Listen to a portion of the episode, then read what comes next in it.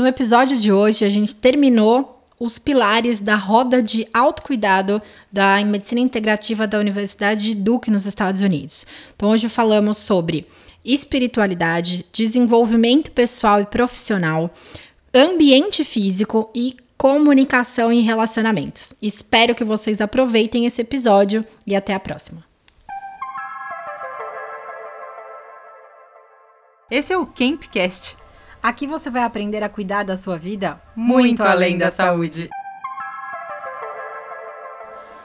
Olá, pessoal. Hoje a gente vai continuar a nossa discussão sobre os cuidados, sobre os pilares do autocuidado, que é um conceito desenvolvido pela Universidade de Duke, nos Estados Unidos, pela medicina integrativa. E hoje a gente vai falar então dos quatro pilares que a gente não falou no primeiro episódio, que são espiritualidade, desenvolvimento pessoal e profissional, ambiente físico e relacionamentos e comunicação. Então, começando a falar um pouquinho da espiritualidade, uma coisa que muita gente não entende. O que, que espiritualidade tem a ver com medicina? É uma coisa que não combina muito. Um é ciência, o outro é crença, né? É, por que, que elas estão relacionadas? Porque, na verdade, espiritualidade é diferente de religiosidade. Religiosidade é você ter uma crença em algo divino. E a espiritualidade é o desenvolvimento da sua relação com o ambiente, com as pessoas ao seu redor e de você com você mesmo. É, esse pilar, para a gente desenvolver esse pilar, é como se a gente começasse a desenvolver a gente, ter um maior um maior entendimento do seu corpo, das suas necessidades, saber expressar isso tudo. E a gente sabe que isso tem muito a ver com um suporte, é como se a gente se sentisse suportado na vida quando a gente trabalha esse lado da espiritualidade. E toda vez que a gente sente que a gente não tá sozinho, que a gente tem um suporte de alguma forma, seja de uma energia divina, se a gente acredita nisso, seja das pessoas ao nosso redor, ou do ambiente que seja propício para nos ajudar a desenvolver algumas coisas ou suportar alguns períodos de transição, por exemplo, é, a gente se se torna mais resiliente. E se você é mais resiliente, você aguenta mais o tranco da vida, né? O impacto da vida de uma forma que não afete muito a sua saúde. Então não necessariamente tem a ver com Deus. Não. Quem tem uma prática religiosa, uma crença religiosa, é, isso faz parte, mas você não precisa ter uma crença religiosa a espiritualidade faz parte de você desenvolver você mesmo, né? O seu, a sua conexão com você e com o ambiente, com as pessoas ao seu redor. Aliás, vale lembrar que espiritualidade faz parte dos cinco critérios de vida, cinco critérios de qualidade de vida da OMS, né? Exatamente. Então, o próximo, o próximo pilar aí é o desenvolvimento pessoal e profissional. E o desenvolvimento pessoal e profissional, ele ajuda muito a gente, principalmente em momentos de transição como esse que a gente está passando, em momentos de dificuldade. Se a gente se desenvolve, se a gente sabe que a gente tem recurso para lidar com aquela situação, se a gente tem recurso financeiro, né? Se a gente sabe fazer escolhas de vidas adequadas, que, que escolhas de vidas que favoreçam a nossa saúde, a nossa qualidade de vida, tudo isso faz parte de, desse pilar do desenvolvimento pessoal e profissional. Então, Inclusive é... de saber dividir o tempo, né, entre vida pessoal e vida profissional. Exatamente. Então, achar é, qual que é o seu objetivo financeiro também, para que você se sinta é, mais tranquilo, mais confortável. Então, planejar isso, pensar nesse pilar do desenvolvimento pessoal e profissional também faz parte da nossa qualidade de vida e do nosso autocuidado. O... E em relação ao, ao ambiente, como, como que isso afeta a nossa qualidade de vida, o nosso autocuidado? Tem algumas coisas que são muito óbvias, né? Se você vive, por exemplo, num lugar que tem é, muita poluição, a gente sabe que a poluição Uh, piora a nossa saúde. Se você vive, por exemplo, a gente que é médico, se você vive num ambiente que tem muita radiação, então quem trabalha né, em, em, lugares que tem aparelhos de radiologia, por exemplo, que tem é, a radiação dos aparelhos também pode interferir na sua saúde, a própria radiação do sol, né? Então tem, tem essas coisas mais óbvias que são os poluentes e as interferências do ambiente em si, da radiação na nossa saúde, mas também tem muito a ver com a organização do nosso ambiente. Tá mais do que comprovado que quando você vive num ambiente bagunçado, sujo, isso interfere na sua qualidade de vida e na sua saúde. E quando você tem uma organização externa, que você sabe onde as coisas estão, é, você vive de uma forma mais tranquila e com menos estresse. A bagunça gera estresse na gente. Aliás, é uma outra, é uma observação que dá pra gente fazer, né, no dia a dia. Eu, por exemplo, quando percebo que minha casa começa a ficar desarrumada e eu moro sozinha, eu falo, opa, tem alguma coisa que não tá bem aqui dentro emocionalmente. Exato, a bagunça interna se reflete na bagunça externa, então... E vice-versa. Exatamente. Então, quando a gente tá achando que a gente não tá bem, que as coisas estão confusas dentro da nossa cabeça, a gente começar a arrumar o ambiente externo é uma coisa que, né, às vezes ajuda a gente a organizar o ambiente interno também. Então, é uma reflexão legal da gente fazer, como é que tá o seu ambiente externo, se tá muita bagunça fora, vamos prestar atenção na bagunça que tá lá dentro também, porque uma coisa reflete na outra. E vamos agora para o último pilar, o pilar dos relacionamentos e da comunicação.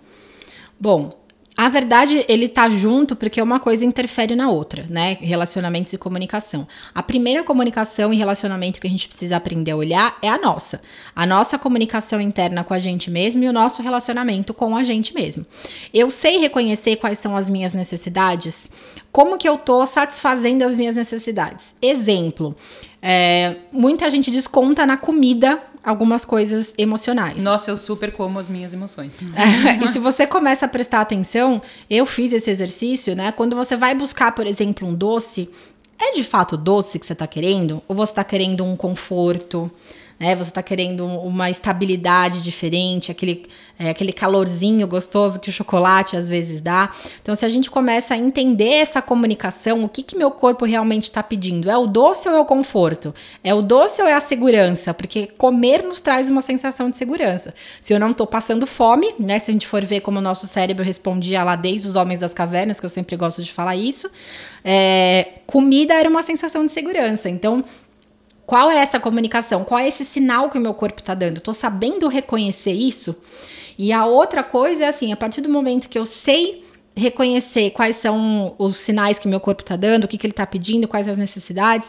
Eu tô sabendo expressar essas necessidades para as pessoas que estão ao meu redor, ou eu também não sei expressar? Porque, gente, ninguém tem bola de cristal, não, para saber o que está acontecendo na cabeça do outro. A gente tem então, que falar. A gente tem que falar. Então, às vezes a gente acha que tá muito óbvio, né? Então, se eu tô, tá muito óbvio na minha cara, no meu comportamento, que eu tô me sentindo assim, assim, assado. Não, cara, o outro não tá dentro da tua cabeça para saber exatamente o que tá acontecendo aí. Então, a gente precisa aprender esse esse relacionamento com as nossas necessidades e esse relacionamento de mostrar para o outro o que, que eu estou sentindo sem ser agressivo, sem ficar engolindo a emoção por muito tempo. De repente você vai lá, explode tudo no outro como se um outro fosse uma lata de lixo que eu posso jogar todo o meu lixo em cima da outra pessoa, sem né, tomar esse cuidado com o relacionamento. Tem, tem duas coisas que eu queria falar. Uma é assim. Às vezes a gente se pega, bom, isso tem acontecido muito comigo, que é assim, eu abro a geladeira quando eu tô na casa da minha mãe, e ela fala: O que, que você está procurando? Porque ela vê que eu fico um tempão ali olhando, eu falo alguma coisa que não está aqui dentro. Então, aí eu já sei que eu estou conseguindo identificar que eu não estou comendo porque eu estou com fome ou para me nutrir, que eu estou comendo as minhas emoções. Tá, mas daí para conseguir fazer alguma coisa, tomar uma decisão diferente de olhar para a geladeira e falar, ok, não é isso que eu quero, então eu não vou comer. Existe uma energia, né, para ser gasta aí, pra gente conseguir tomar essa atitude diferente. Exato, mas gente, é só vocês pensarem que o hábito a gente constrói por muito tempo e você não vai destruir um hábito de uma hora para outra. Então, o negócio é você persistir nisso. Toda vez que vier essa necessidade, você achar que está jogando na comida, é se perguntar mesmo: o que, que eu estou sentindo? Qual é a minha necessidade? O que, que eu estou querendo satisfazer com essa comida? Eu estou com fome mesmo? É começar a fazer esse tipo de pergunta.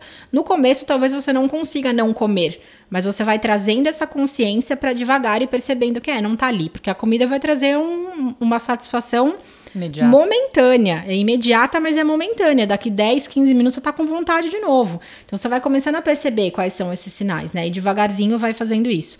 E outra coisa dos relacionamentos que eu queria falar é que os nossos relacionamentos também dão suporte para nossa vida. Então, como a gente tem cuidado dos nossos relacionamentos?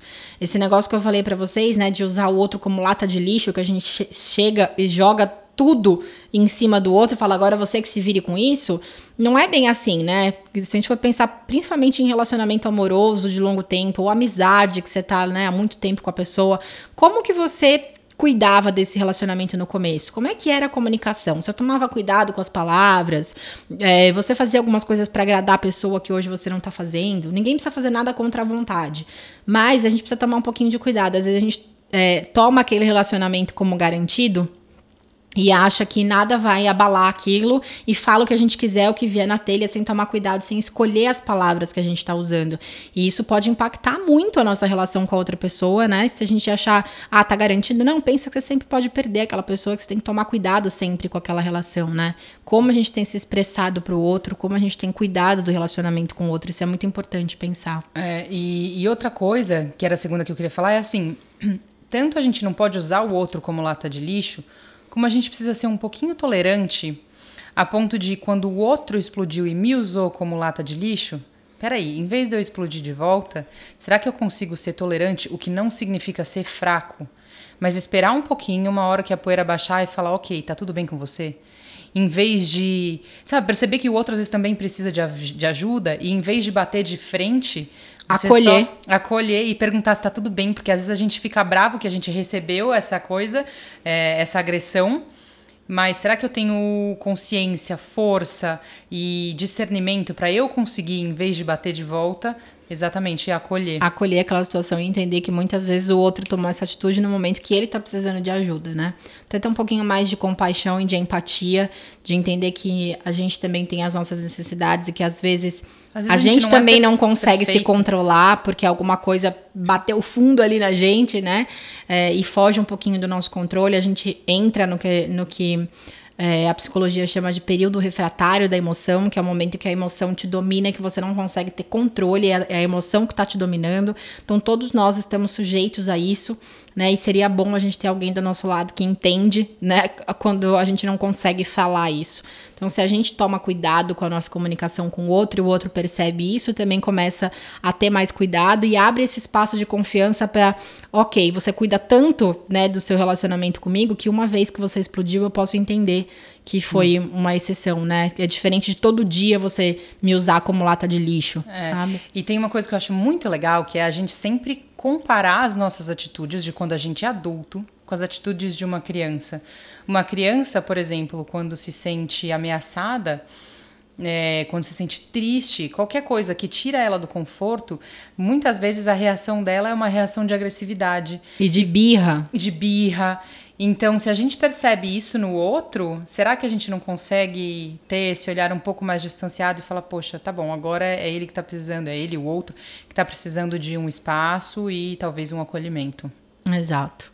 Então, são esses os sete pilares. A semana passada a gente falou do movimento, da nutrição, da comunicação mente-corpo. Hoje a gente falou da espiritualidade, desenvolvimento pessoal profissional, ambiente físico e a comunicação e os relacionamentos.